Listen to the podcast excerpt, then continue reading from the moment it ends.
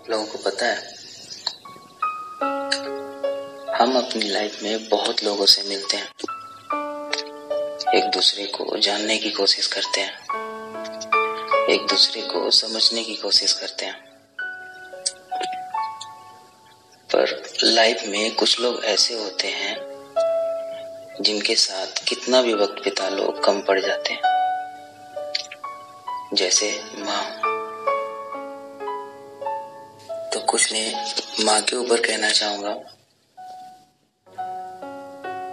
माँ, कुछ तो बाकी है ना माँ।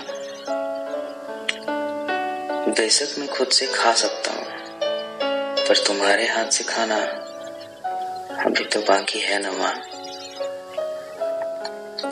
हाँ सोने के लिए बहुत अच्छे बिस्तरे हैं, पर तुम्हारी गोद में सोना अभी तो बाकी है ना माँ।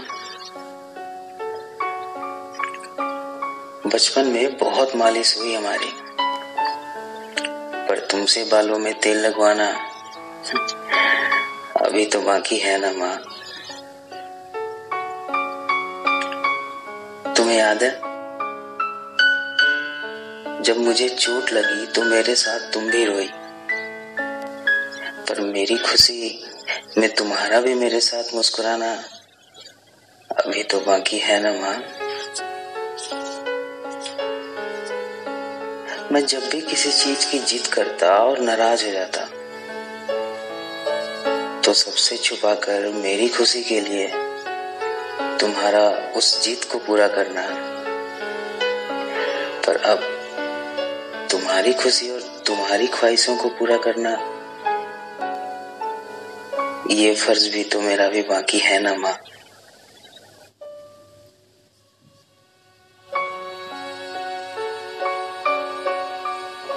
मुझे अब भी याद है माँ, जब मैं गलतियाँ करता तो वो तुम्हारा सबके सामने मुझे डांटना और फिर गले लगा लेना।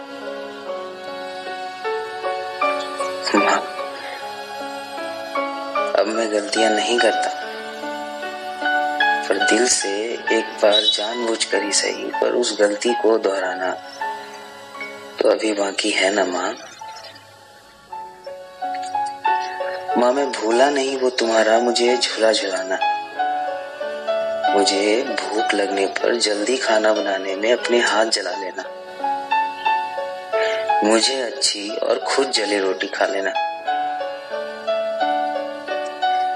पर माँ मुझे अपने पलकों पे तुम्हें झूला झुलाना और बिना जली रोटी हम दोनों को साथ मिलकर खाना।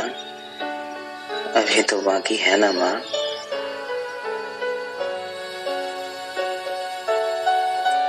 माँ, तुमने बहुत दुख से बहुत तकलीफें झेली, फिर भी हमें इस मुकाम तक पहुँचाया।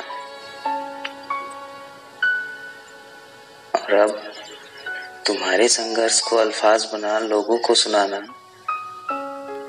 और उनकी नम भरी आँखों के साथ ताली बजवाना। ये अफसाना अभी तो अभी बाकी है ना माँ? बोलो। अभी भी बहुत कुछ बाकी है ना माँ?